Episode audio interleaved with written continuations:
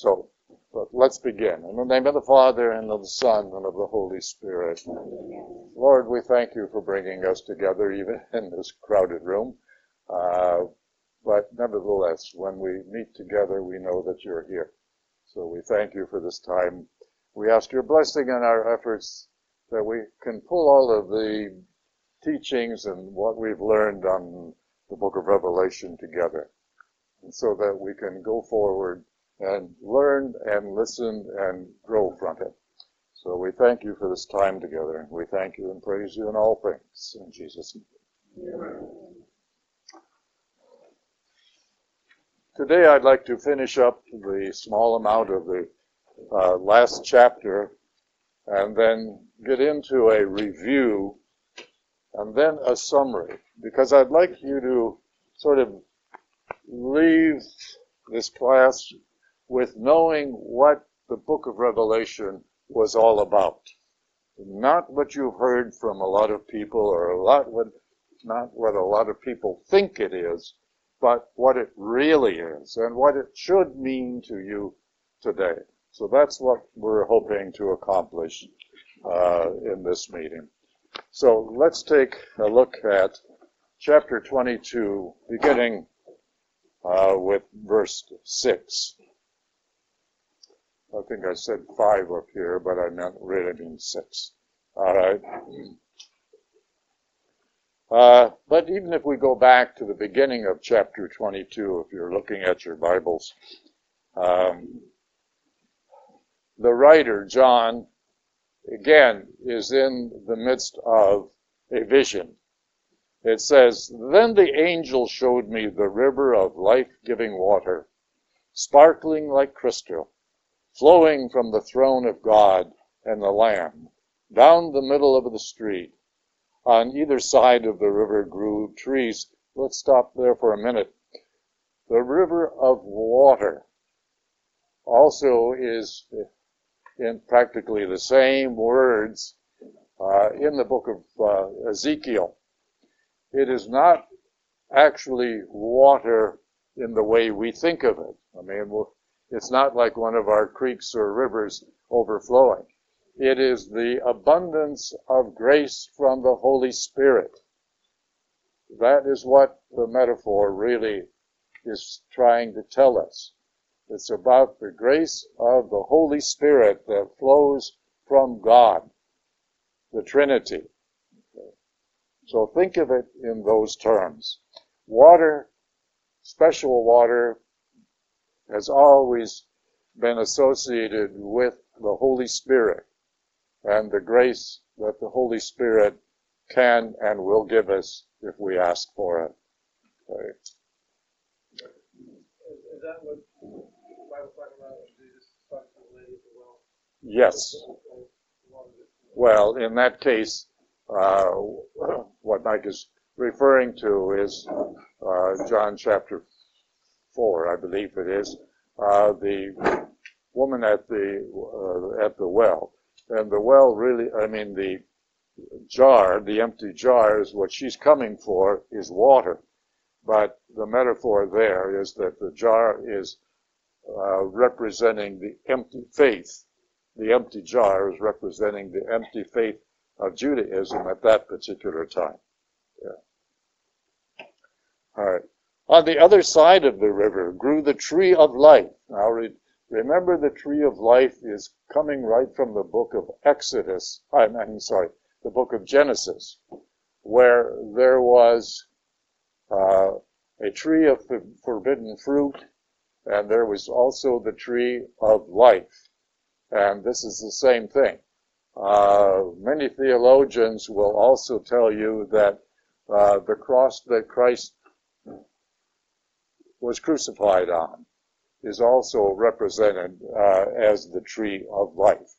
Because remember, in those days, uh, the crosses were not in the way we see them today, looking like something that just came from Home, Home Depot.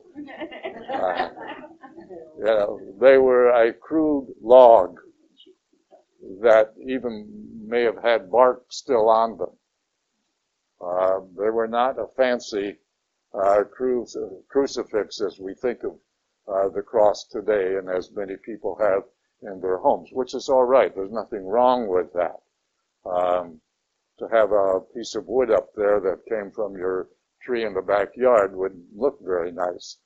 Um, but you got to think about it that way, and particularly at this time during Lent, in the last uh, two weeks of Lent, uh, think of the cross and what it meant.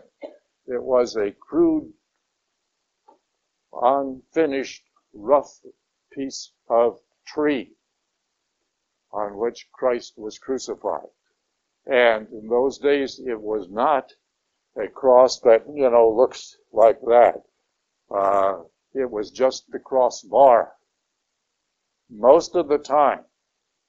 And it was the Romans who did crucifixion, not the Jewish people. Right? But, as we've said before, the Jewish temple leaders sort of cooperated with the Romans in this respect. And, of course, in this case, uh, they coerced uh, the Romans into crucifying Christ because they didn't like what he had to say. But the cross that Christ carried, as well as the uh, two other thieves that were crucified with him, was not the cross as we think about it, but just the crossbar. Most of the time, the uh, vertical piece was just a tree that was planted there some time before and stripped of everything uh, down to just the trunk. And it had a notch in the top or uh, something, you know, hollowed out, so that when they lifted the person that was crucified onto the crossbar, he would then be put into the notch at the top. And that's all it was. So don't, you know, think about Christ on this beautiful uh, piece of uh, mahogany or, you know, whatever it was. Uh-uh. Nothing like that at all. Okay. Are you saying that it was in the shape of a T? No, it no, was just just the crossbar. Bar is what they yes what they hammered. Yes. Or, yeah, right. Mm-hmm. Yeah. Of course, you know, with all of the rosaries and so forth that we have, and other crucifixes that are used for ornamentation purposes, just that piece would look a little difficult and yeah. look a little strange. Yeah. Yeah. So, yeah. And it's interesting, uh, just as a little a bit of history here, uh, in the first three or four centuries after Christ, people would not have displayed a little cross on them or a, or a chain or anything like that. They were ashamed of the cross because, remember, a crucifixion was always associated with the worst of criminals. And anybody that died under that, those circumstances, and were uh, executed under those circumstances, were considered as the worst of the worst. And so they were ashamed. It wasn't until uh, somewhere around the third century that they began to use the cross, particularly in the catacombs, uh, as a decoration. And in those cases, that's where the vertical piece began to be displayed and used. So the actual cross was only the verti- or the horizontal piece. Let's go on. Here. Nothing accursed will be found there, that is, among the tree of life. Okay. The throne of God and the Lamb will be in it, and his servants will worship him. They will look upon his face, and his name will be on their foreheads. This is a vision of what John has saw uh, has seen in the uh, vision of, of uh, heaven. Night will be no more, and nor uh, will they have a need for light from a lamp or sun. For the Lord God shall give them light, and they shall reign forever and ever. And then he said to me, "These words are trustworthy and true. And the Lord, the God of prophetic spirits, sent his angel to show his servant what must happen soon." Remember, we'll come back to that, what must happen soon. "Behold, I am coming. Blessed is the one who keeps the prophetic message of this book. It is I, John, who heard and saw these things. And when I heard and saw them, I fell down and worshipped at the feet of the angel who showed them to me. But he said to me, 'Don't.'" In other words, "Don't worship. I am a fellow servant of yours and of your brothers, the prophets, and those who keep the message of this book. Worship God. Worship God alone." Uh, remember, the angels, we think of the angels all as heavenly beings and so forth, but you've got to remember that the angels were created before humanity or mankind, and they were servants of God. That was what they were created for. They are, and this, of course, uh, re, is repeating a lot of the same words that we found up front in the vision that directed the uh, directed John to write the letters to the seven churches. You'll see the repeating of some of the same words. The book of Revelation closes out with what it started with. Full gone full circle in a way. And we'll see that as we do a review a little later. Okay. Then he said to me, "Do not seal up the prophetic words of this book, for the appointed time is near. Let the wicked still act quickly, and the filthy still be filthy. The righteous must still do what is right, and the holy still be holy." That sounds almost like a contradiction there. Let me go back. Then he said to me, "Do not seal up the prophetic words of this book, for the appointed time is near." I will explain that a little later. "Let the wicked still act wickedly, and the filthy still be filthy."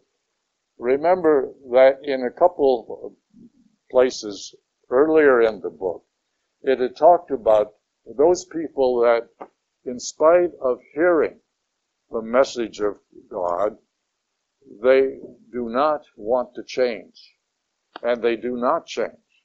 And in some ways, that's part of human nature.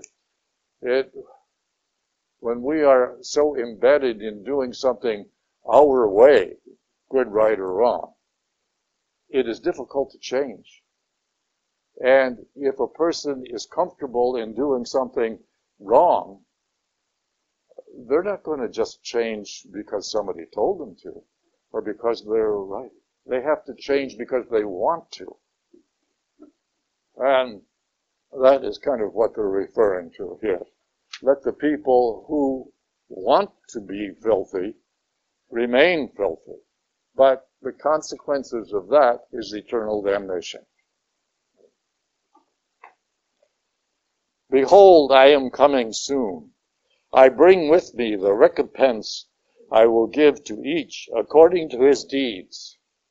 I am the Alpha and the Omega." This is another phrase that was right up front in the book. The Alpha and the Omega, meaning the first and the last. These are the Greek, uh, from the Greek alphabet, the first and the last, meaning that God, or Jesus in God, is the total summation of all creation that is good.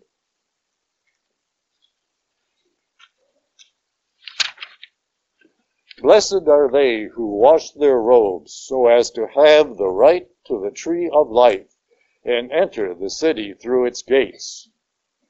Outside are the dogs, the sorcerers, the unchaste, murderers, the idol worshippers, and all who love and practice deceit." Again, outside the gate of heaven will remain all of those who are unwilling to change their ways and put aside all that is evil. "I, Jesus, sent my angel to give you this testimony for the churches. I am the root and offspring of David, the bright morning star. These are words that have come out of uh, the Old Testament, and people, the Jewish people, at this particular time would have understood where they came from and what the meaning is of those. The Spirit and the bride say, the Spirit means, of course, the Holy Spirit, but the bride is the church. The church has been always called the bride of Christ. The Spirit and the bride say, come. Let the hearer say, come. Let the one who thirsts come forward, and the one who wants it uh, to receive it, the gift of life, uh, come. I warn everyone who hears the prophetic words in this book. If anyone adds to them, God will add to him the plagues described in this book.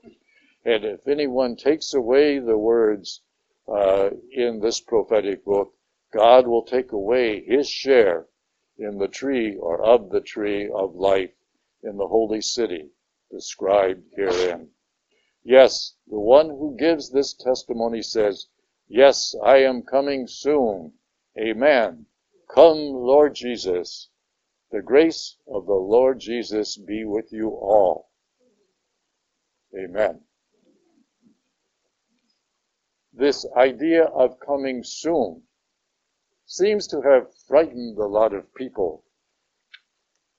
And I suppose in some one sense, if you're not prepared, it should. That's what it's intended to.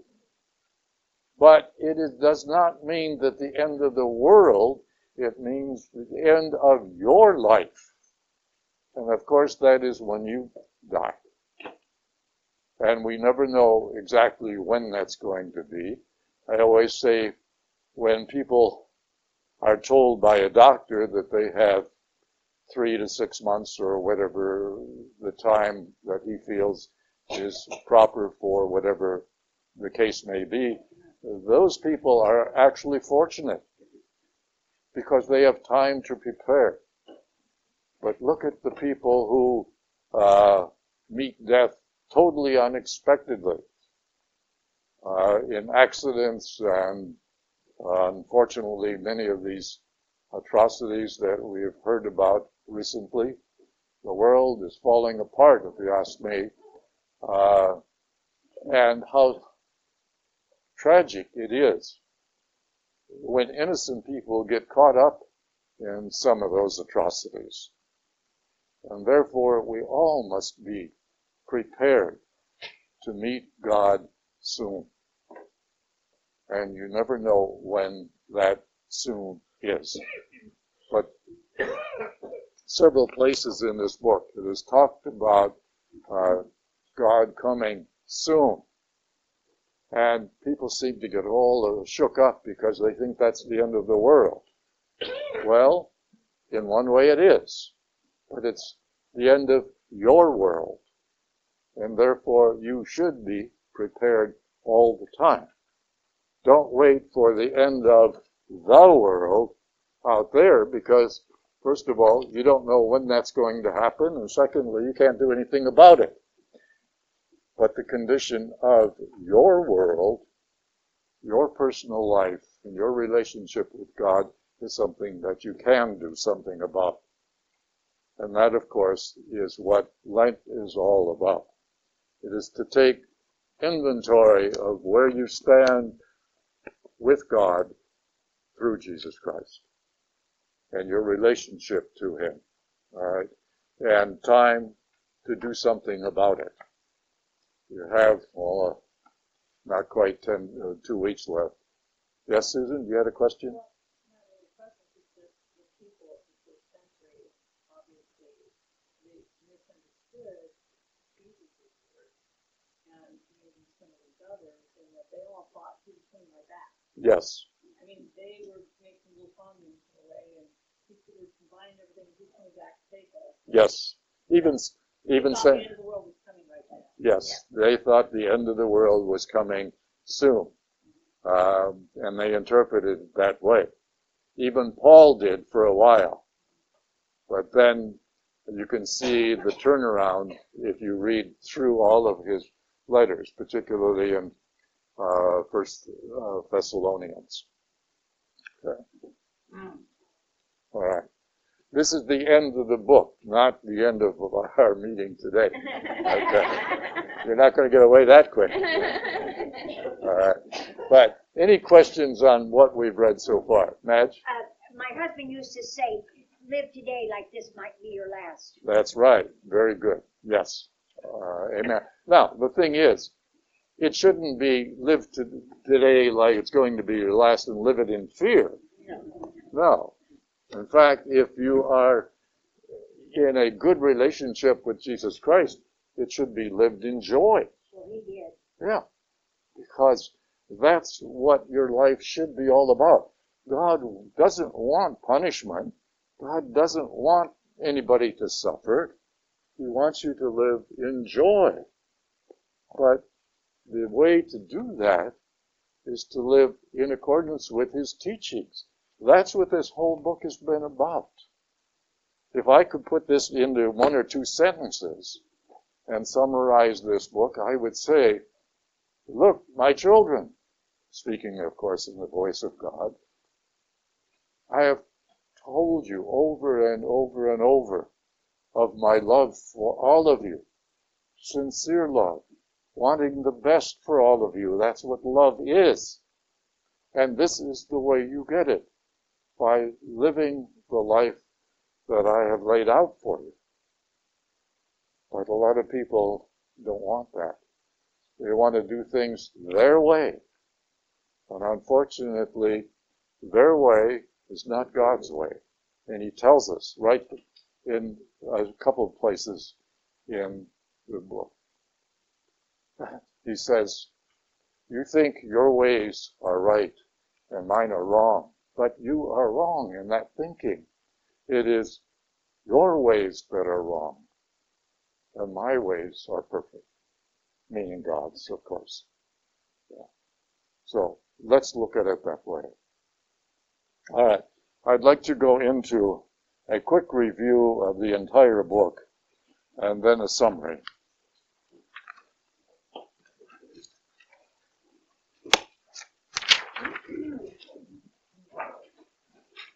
Starting right off, we have to explain that the book of Revelation is written in a style that is foreign to us today in one respect, but not entirely.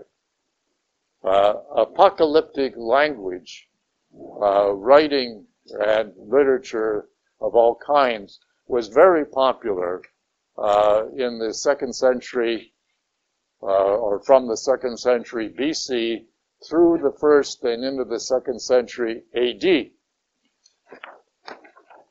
And of course, when we read it today, uh, it sounds so strange and foreign. But if we think about it, uh, our science fiction stories today uh, are just as weird, and they would be uh, not understandable to people of the first century, obviously. Uh, so it is just another style that has come and gone. But we have to understand that it uses a great deal of symbolisms, metaphors, um, a lot of mythology, both Greek and Roman mythology, as well as a lot of the cultural things that grew up among the Jewish people. And so we have to sort of work through that, but not be clouded by it. In other words, we can forget all of that if we really understand the message. Number two, we have to really understand that the visions that are, are common and throughout this book are part of the technique of holding the stories together.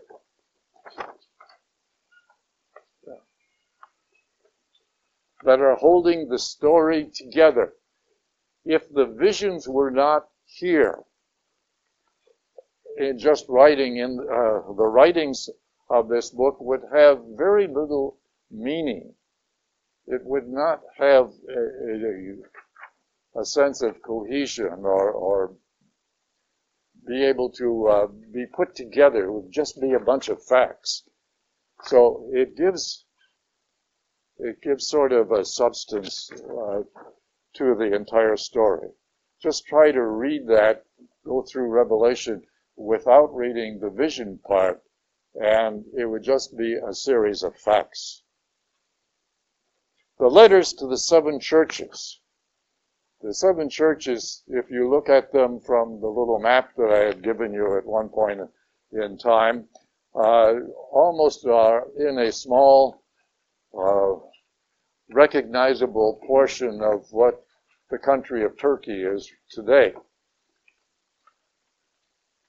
But because of the number of seven, we know that these letters and the wording and the instruction and the warnings that are in them are intended for all of Christian, Christianity, not only for the period of uh, the first century A D, but for all time, for all people, in all locations. So it really is meant to mean all of the church. The seven seals, trumpets and bowls. These are real events that have already taken place. Most of them were identified with the ten plagues at the time of Moses uh, trying to get the Israelites released from Egypt. But they were repeated in many ways throughout uh, the Old Testament time period, uh, particularly with the uh, conquering of northern Israel by the Assyrians in the Uh, eighth century B C, and again by the Babylonians conquering Israel uh, in the sixth century B C.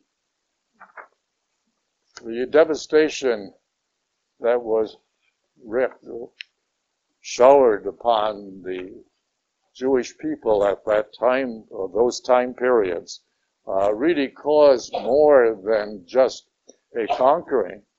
Uh, so much of it destroyed a lot of their lifestyle. And so uh, these are events that have really happened. And the point that God is making in this book of Revelation is he has brought devastation or allowed devastation of various kinds to be brought against his own people for a good reason, partly to get their attention, to recognize that he, they are not following his way of life. And they are not following the ways that uh, he wanted them to in order to fulfill his plan of salvation. But we have to look at it as in the light that these are not something that are going to come, but have already happened and could happen again. Look at the strange um, weather conditions that have affected all of the earth in the past year or so. The numbers of uh, flooding right here in our own community. We've already received one hundred fifty percent of our annual rainfall. And yet, for the past five years, we were begging for rain. Now when we get it, are we thanking God? I haven't heard anybody talk about thanking God. You know, we're making up for lost time. We're making up for a precious resource that we were begging God for. Now that he has given it to us in abundance, are we thanking him? No. So you can see that we are just as guilty today in many ways as the people of the first century were, and those people prior. Okay. We have done many things, and we do continue to do many things that God could level the boom again on us. And therefore, one of the things that I'm really, really uh, concerned about today is that there are, have been so many atrocities that must have taken, just, you know, think about uh, the bombings that we've had right in our own country in the last few weeks. These are serious situations that have happened that must have taken a lot of planning. You mean you just don't go into a store and, you know, buy a lot of bombs and go out and set them. I mean, it had to take a lot of planning on the part of the people who did perpetrate these atrocities. But what about the people surrounding those people? They must have known something was up, something was happening. You don't stack all kinds of uh, explosives and guns, you know, in your back pocket. Uh, they had to be somewhere. What about the people who knew all about those things about to happen and did nothing about it? The moral obligation is something that people just do not seem to get in their mind that they are part of, and they have a responsibility to do something about it. And it really bothers me. The large and the small scrolls. There wasn't a lot of made about that in this book, and yet it's very important. The large scroll is really representing God's plan of salvation, something that was in his mind and heart right before creation, and will continue to be the Uh, plan behind everything that is done right up until the end of the world, including the end of the world. And the small scroll represents our portion in that plan of salvation. Every one of us has a small part to play in that plan. And we should play, pray daily that God will help us to understand what our plan or what our portion of that plan is. And for some people, it might be a real big thing. Others, it might be small. It's all in accordance with your situation in life, the talents that you were given, and many other things that are right in front of you.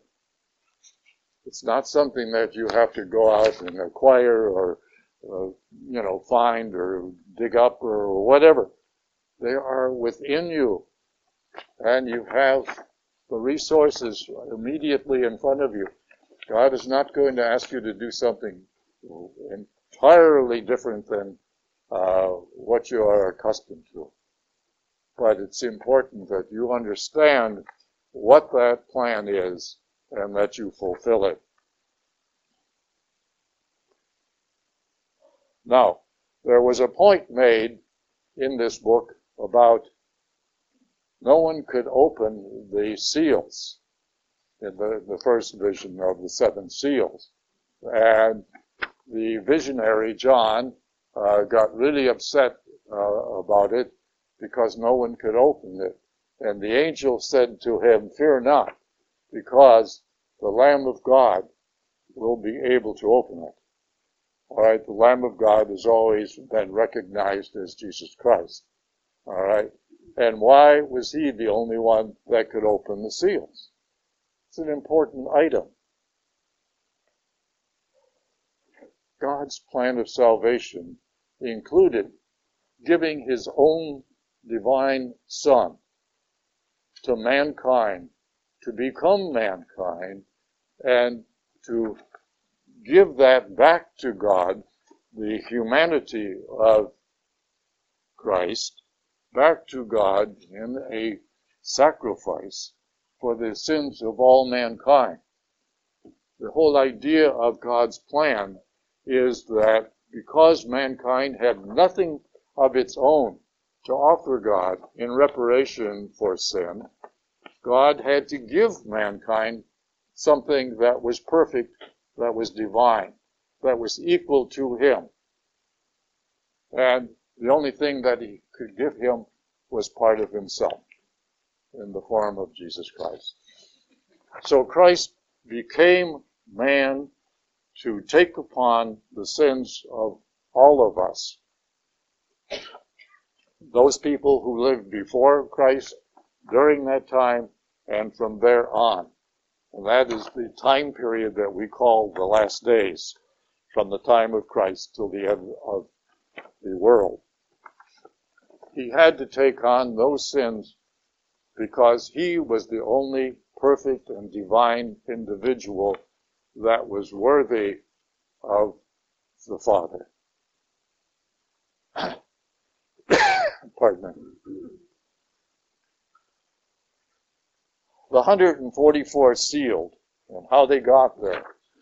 A lot of people misunderstand, and there's one uh, so-called Christian uh, denomination that thinks that they are the only ones included in that one hundred forty-four thousand.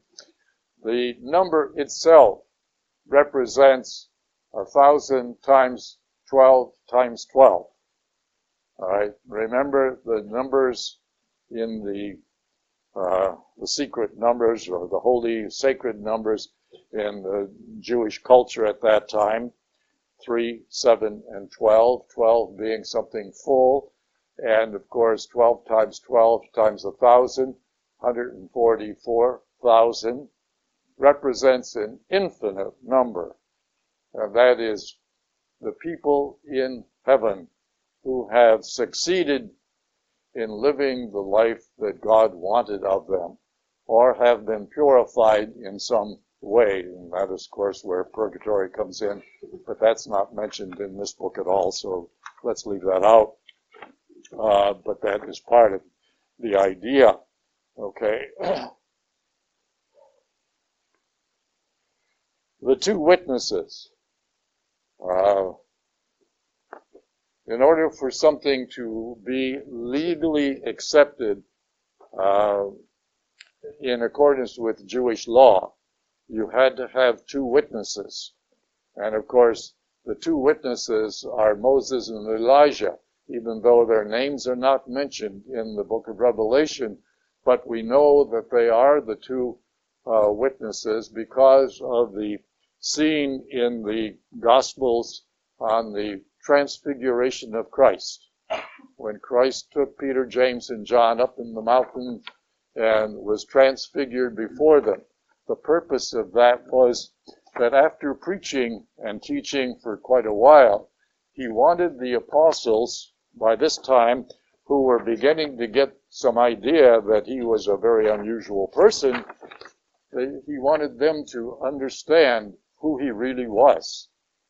And so he t- takes them up on the mountain and is, is transfigured before him, meaning that he is showing them what he really looks like in heaven. The transfiguring of God from a human being.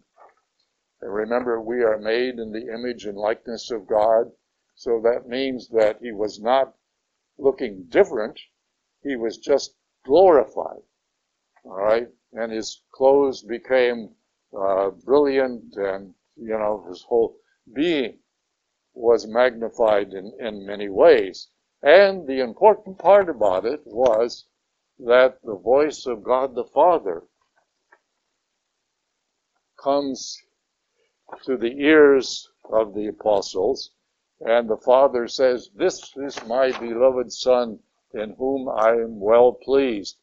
Listen to him." Very important words, because when you put that together with the words of Mary at the time of the wedding feast of Cana, she says, do whatever he tells you. You put those two phrases, those two commands from the two holiest people possible, the Father and Mary, representing divinity and humanity.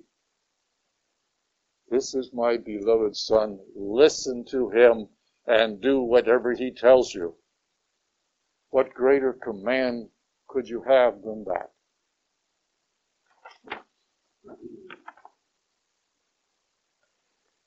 The two beasts. Much is made about the beasts and the, the crowns and the seven heads and all of that jazz. We can simplify it by saying, as we did here, it talks about the beast from the water.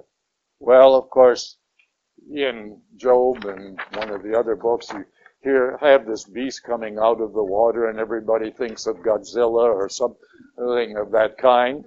Uh, but if I put the word across, I think it sort of brings it down to something that is a little more realistic. The beast from across the water. When you think about it, Israel is across the water from Rome in the Mediterranean Sea. And that is what is meant here, so that you can identify it a little more readily. A beast, the beast from across the sea, or across the water, which is the Roman Empire. Now, the Roman Empire had conquered Israel in the year sixty-three B C. They had conquered it from the Greek Empire and took over. And, of course, immediately they move in and install somebody in the occupied territories. And, of course, this is where we get this collusion between the temple rulers and the conquerors, the Romans. And we have Herod and his dynasty becomes the beast from the land. The beast from the land, I should say. Uh, and they both are trying to put down not only Judaism, but certainly Christianity. Uh, it talks about later the conquering, or God's punishing and finally uh, dispelling uh, both of those.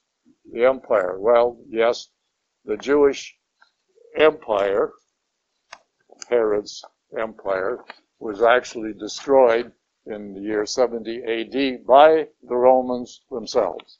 The Romans got fed up with the persecution of the uh, Jews against the Christians. Not that they cared about one or the other, they just didn't want all of the the fuss and the strife and so forth and so on that was going on. So they stepped in in the year sixty-six uh, A D, and it took them three and a half years to conquer and put down all of the uh, the leaders of the uh, Herod's family, and in the process they destroyed the city of Jerusalem and the temple, which of course did away with not only uh, the rulers of Judaism, but practically decimated Judaism itself. Judaism did not recover for almost two hundred years. Uh, when in the sixth century they reorganized. But that isn't the first time. This would be about the fourth time that they had to reorganize under different concepts uh, and a different um, meaning and approach. Okay. But with the destruction of Jerusalem in, the, in seventy A D, you destroyed not only the temple, but you destroyed the priesthood, the whole organization of Judaism in itself. Uh, and most of the Jewish people scattered. Remember, most of the Christians had scattered before that. because they were being persecuted by the Jewish leaders. The woman clothed with the sun and the moon. We've read about that, and it's been so confusing for so many people uh, for centuries. Actually, if you look at it this way, the woman clothed with the sun and the moon was mentioned way back in the book of Genesis. It represents Judaism.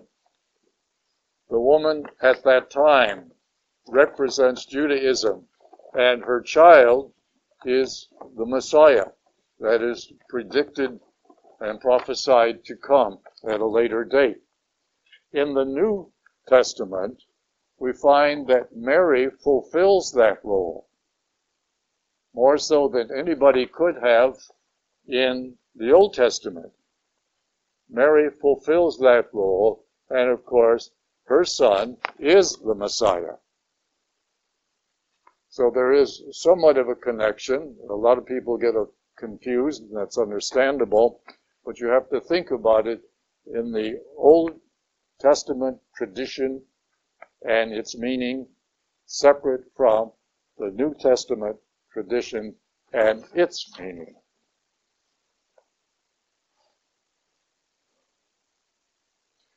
The heavenly battle between God and Satan, or Lucifer. We've all read of that more than probably we want, I'm sure, in this book. But a lot of people have asked me, well, why didn't God just wipe out Satan right in the beginning when he could have? All right, well, it's the same reason why he doesn't wipe out human beings uh, and why in we have the same in our own day and age about uh, capital punishment.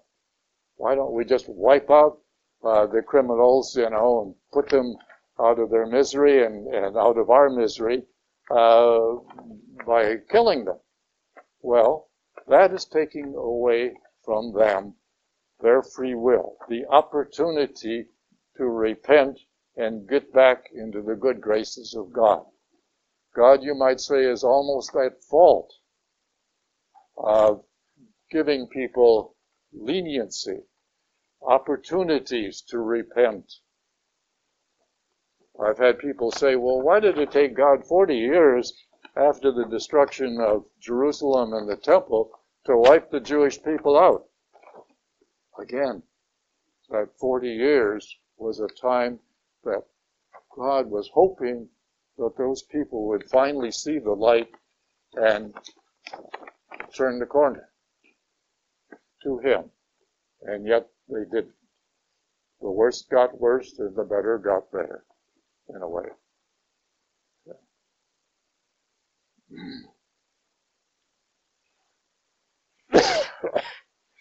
Babylon the Great, and the great whore of Babylon being the same person. This was Judaism, and primarily the temple, which was their crowning glory. Remember, God, through the Babylonians, destroyed Solomon's temple in the sixth century B C. And now, in the first century A D, he destroys the temple that was uh, built by Herod the Great in the latter part of the first century B C. It was not, well, let's put it, it was intended to be a temple to worship in which the Jewish people would worship God. Unfortunately, it became a symbol of authority, a symbol of glory, a symbol of power, uh, a, a place where the temple rulers could really glorify themselves and so forth and so on. It was used for the wrong reasons. It was not used solely for worshiping God, but for the wrong reasons. Remember, when Jesus uh, goes into the temple towards the end of his life and overturns the money changers and uh, really gets extremely angry. Yes, Jesus could get angry. Uh, and he says this house should be a house of prayer, but you have made it a den of thieves. We hear that, and we will hear this next Sunday, Palm Sunday, as part of the readings, where Christ overturns the money changers. And that is because they were using the temple for the wrong purposes.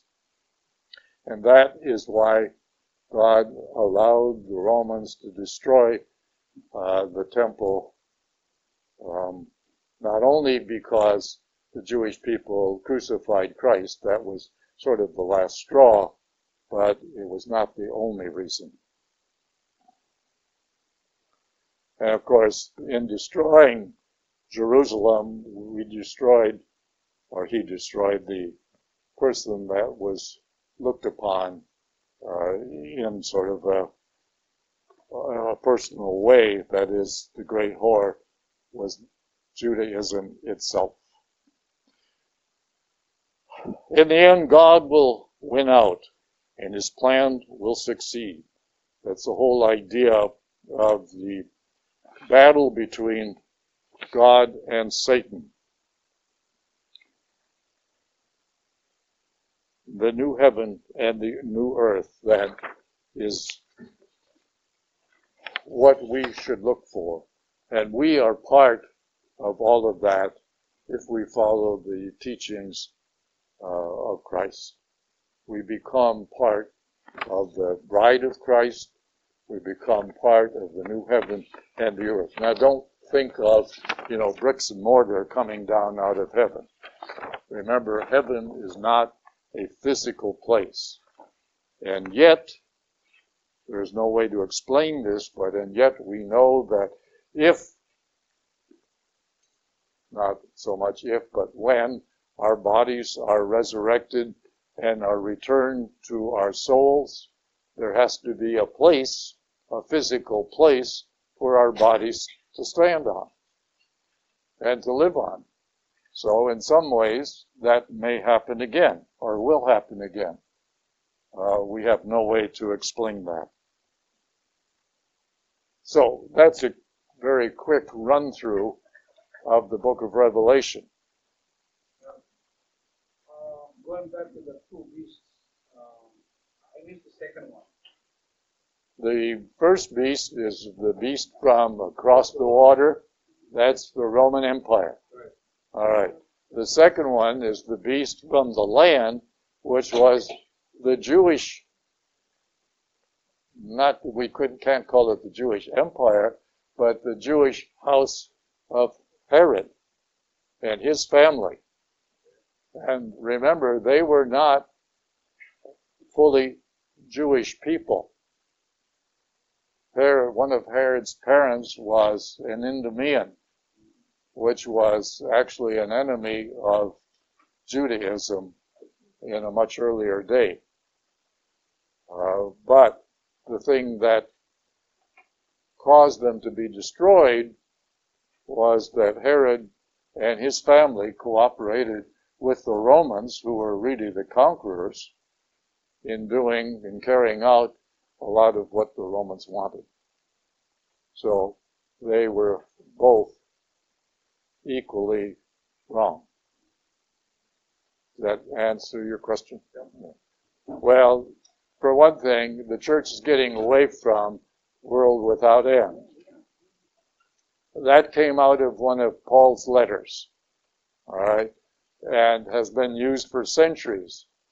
Uh, but uh, I don't remember if it's either John Paul or uh, Benedict the sixteenth uh, in one of their meetings in Rome has decided that the church will not use that phrase any longer, a world without end, because we know it will end. Um, and so I can't give you an exact answer to your question, uh, But what I'm saying is that we no longer use that term officially in anything. Uh, and wherever it comes from in, in many of our older prayers, uh, we're trying to change that because it, it no longer really applies. Yeah. Now, let me give you uh, something else that has often been brought up when I teach this class, and that is the rapture. Many people have talked about it, and in many of the Protestant uh, Bibles, the word rapture is used, but not in this book, not in the book of Revelation. The rapture is referring to, and if you go to Paul's letter, first letter to the Thessalonians, chapter four, verse sixteen, I believe it is, uh, he will talk about the end of the world and people being taken up. All right, the idea and the the Greek, and I don't don't ask me to pronounce it because I can't. I just don't remember it well enough. Uh, but the Greek word for taken up, in other words, Paul's letters were all written in Greek, and the word for taken up is something very close to the word rapture. And therefore, it was referring to how some people will be taken up.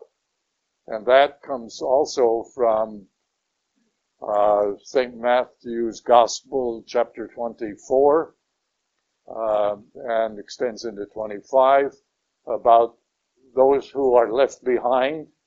And of course, some enterprising person has, has made a, a great deal of money by writing a whole series of books called the Left Behind series.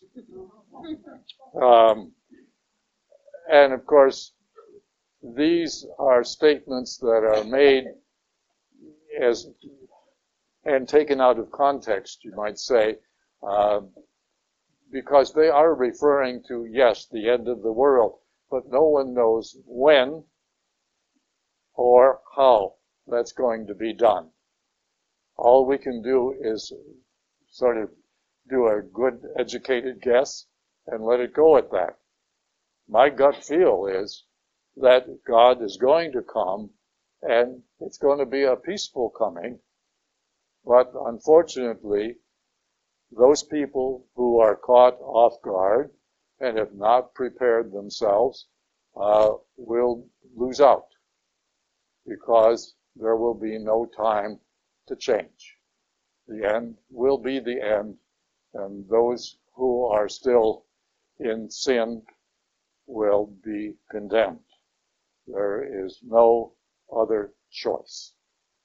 And my feeling is, and again, this is just old Mel's feeling, not, not church, but the end of the world will not happen until every man, woman, and child has had an opportunity to at least know who Jesus Christ is and a little bit about him. And it is up to us to make sure that we've done our part in witnessing. Uh, we've had a couple uh, incidents in this book of Revelation that talks about witnessing. And we haven't gotten into uh, a lot of discussion on that subject, but it is very important as part of how we're wanting to share our faith with others.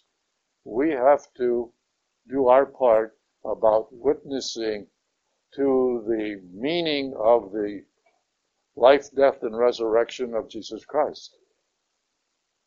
Now, we don't have to go up and down the streets, you know, standing on the soapbox on the corner and do that. But whenever the opportunity arises within normal activity, conversation, et cetera, we have an opportunity and we have a duty to represent who we are as Catholic Christians and to witness to the benefits of the life, death, and resurrection of Jesus Christ.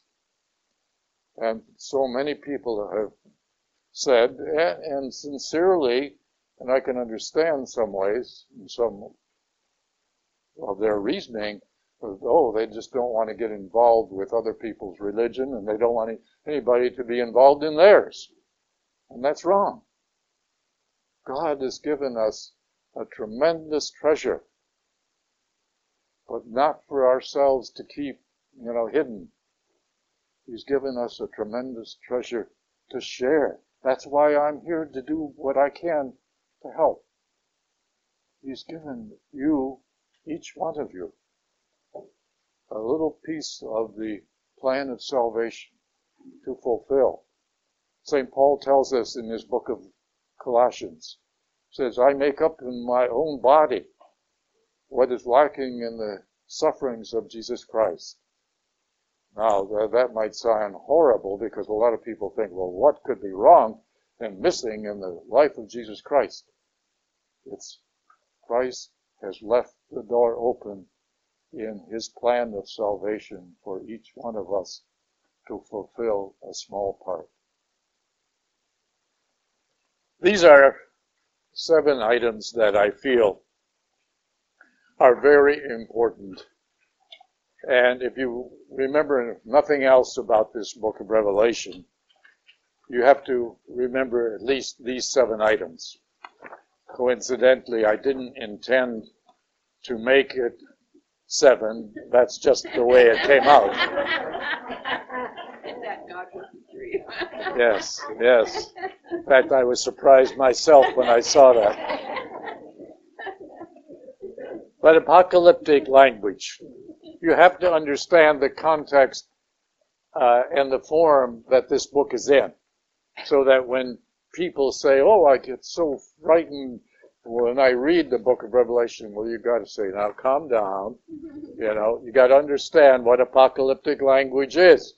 And it uses a lot of symbolisms and Greek and Roman mythology, which today to us, you know, is is next to almost to, to childish uh, writings. Uh, it's interesting, but that's about, yeah, uh, forget about that, but you have to at least be aware that it's there. God's plan of salvation. Well, I don't want to belabor that. We've already talked about that. Uh, but this is symbolized by the large scroll, and our part in that is symbolized by the small scroll. And we do have to fulfill our role in God's plan of salvation. Mankind's free will is extremely important, and it expressed in many ways. This is why God just didn't wipe out a lot of uh, his enemies throughout this book. There is a continuing battle between God and Satan that will go on until the end of the world, and we human beings are caught up in that, almost as pawns, you might say. Not that God intended that that way, but that is the way Satan works. Satan is not really interested in us. Uh, one time I heard somebody uh, combine the words Satan and love. Those two just cannot go together. Satan cannot love anyone or anything in a true sense of what love is. But Satan will use certain people for his advantage. Now, don't be afraid of, of Satan if you're on God's side. Okay. But God will use certain people for his advantage just as well. And there is something that you want to do. And as I've said here, the privilege of making choices and being caught up in the mystic battle of good versus evil, or God versus Satan, resulting the ultimate punishment for those who choose wrongly, or eternal life for, with God in heaven, for those who choose not only to follow, but also to witness to the Lamb of God. Remember, love cannot be bottled up. And you might love God with all your heart, and I hope you do. But you can't bottle that up and just say, well, I don't want anybody to bother me in my love for God, because that's where love dies. If you bottle it up, it dies.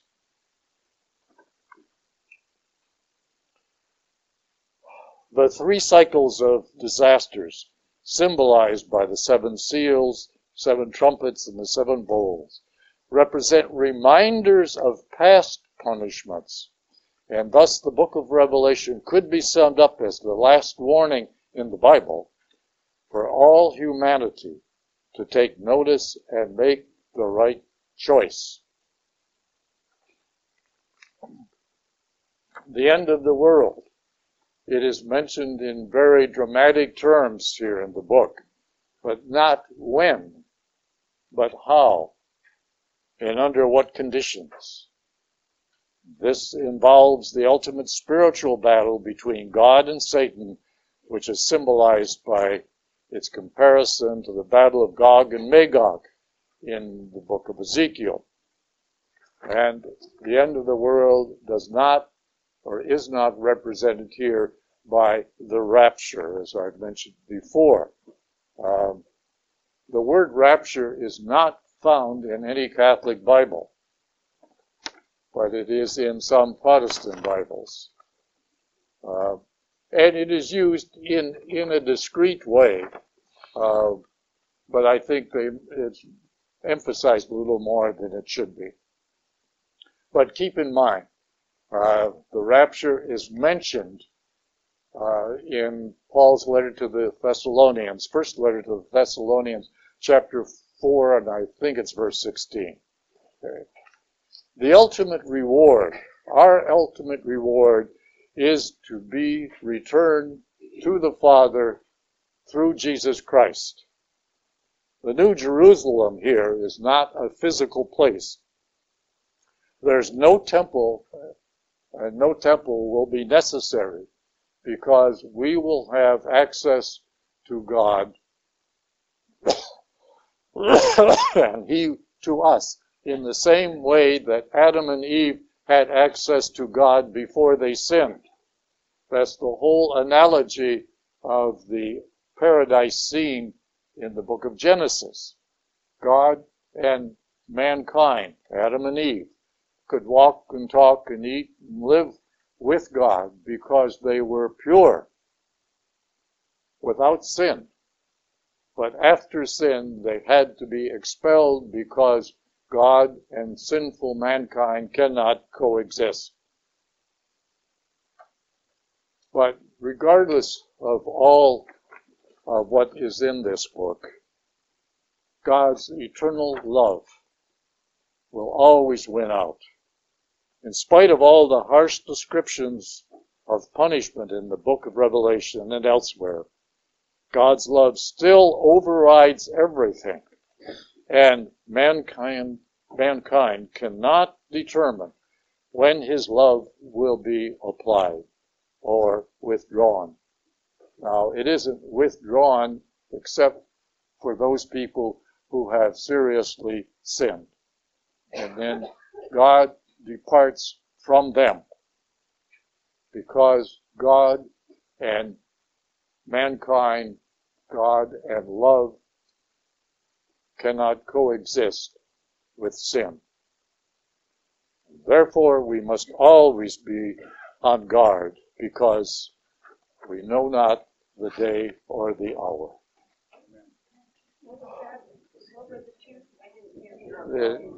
He's talking about the pillars of the church, Peter and Paul. Yeah, well, I would have to think about that because uh, that would be quite a that would be quite an undertaking. But I can understand your you see your point because they have a, a lot to say. And remember, Jesus did not write anything or leave anything in writing for us. It all came through the apostles. And that is why we call our faith the apostolic church, because everything that we have come, has come through the apostles. Uh, and, you know, that that's important, but it's not really easy in, in a, to put it into a, a, you know, a context for a, a class. It's just a suggestion, not a plan. Okay. Yes. How about the Catholic letters? We spent quite a bit of time on Paul's letter, but not the other. Uh, that's, you know, I've thought about that before, and, and that's a good subject. I'm not going to make any commitments tonight, to this morning, but I would like to hear what you have to say. And uh, between now and September, uh, if and when, uh, I'll have time to think it over. Yeah. I know. I know you did that. Yeah. All right. Do that again. The Acts of the Apostles. The Acts of the Apostles. Uh, yes, the Acts of the Apostles is very interesting because uh, it's the only first-hand or eyewitness uh, that we have in writing. Uh, everything else has come from uh, later sources. Yeah, so. Acts of the Apostles is also very interesting. Uh, anyone else? Yes, Millie? Christology. Christology in, in general. Uh, there's a wonderful book out, I don't have my copy here, called Catholicism. It was just written by Father Robert Barron. He's now Bishop Robert Barron, of uh, Auxiliary Bishop of Los Angeles. Uh, it is an excellent book, and I would highly recommend it. It's available on Amazon for ten dollars, I believe. Uh, but it is called simple, simply Catholicism. Robert Barron. Robert Barron, yes. Uh, excellent. I'm beginning to read it the second time around now, uh, because I always find that I get more the second time around than I did the first. Anyone else have another suggestion? Have we ever done John? Yes, we have. I've done all the, the Bible all over.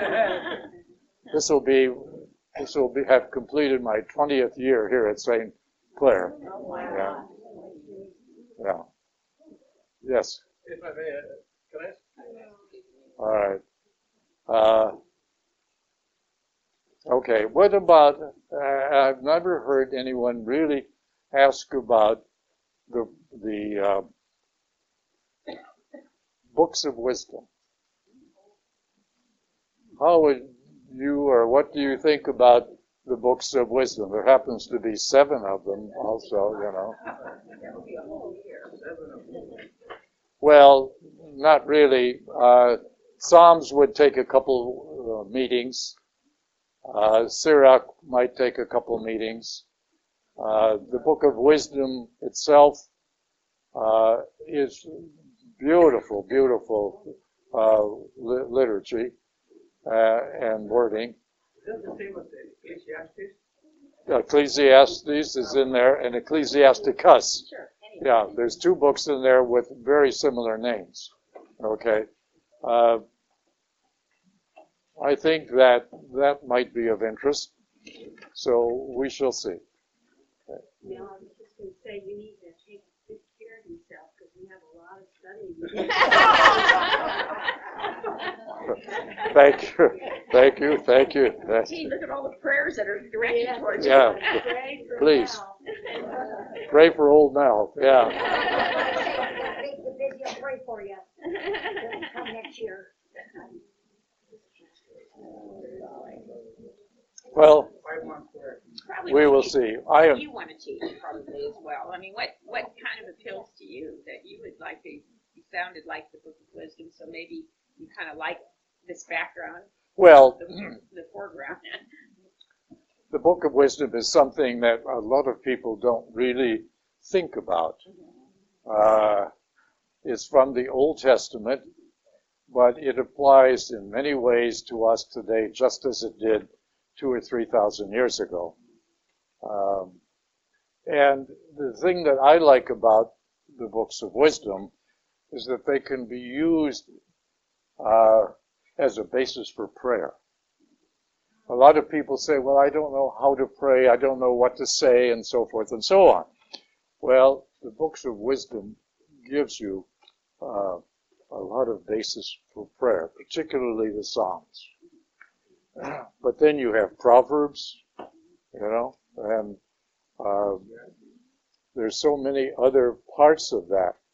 The, the one book in that group that I would really prefer not to teach is Solomon's Song of Songs. It is so, pardon the expression, erotic. No. Oh, what did you say that one was? Yeah, and when when my niece got married, I was asked to do a reading out of the book of Psalms. I mean, the uh, Song of Songs. And I went into the I went into the uh, the sacristy to talk to the priest who I knew, and I said, "Look, you know, I don't want to read this unless unless you do some explaining up front, because it is a book that talks about the love between God and His church, but it's put into the terms of man and wife,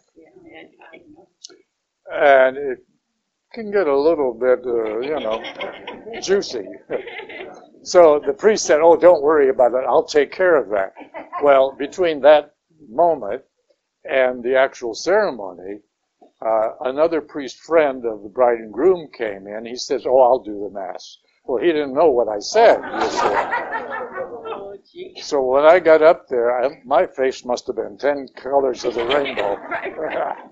Yeah, I did it, but no, no, I, no more, no more.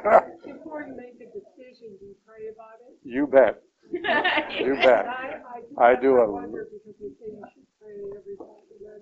In fact, even before I, even before I come here, each time, I pray a lot. Yeah, not my will be done, but the Lord's will be done. Okay. All right. With all of that, let's end with a prayer. Lord, we thank you, we thank you, we thank you for so many blessings that have come to us through this session. We cannot really leave here without thanking you over and over for the blessings that you have showered on me as well as all of us here. We ask that you continue to bless us in our journey with you, our walk with you on a daily basis. Help us then to give ourselves to you in prayer and in action. So we thank you for this time together. We thank you and we praise you in all things. In Jesus' name. Amen.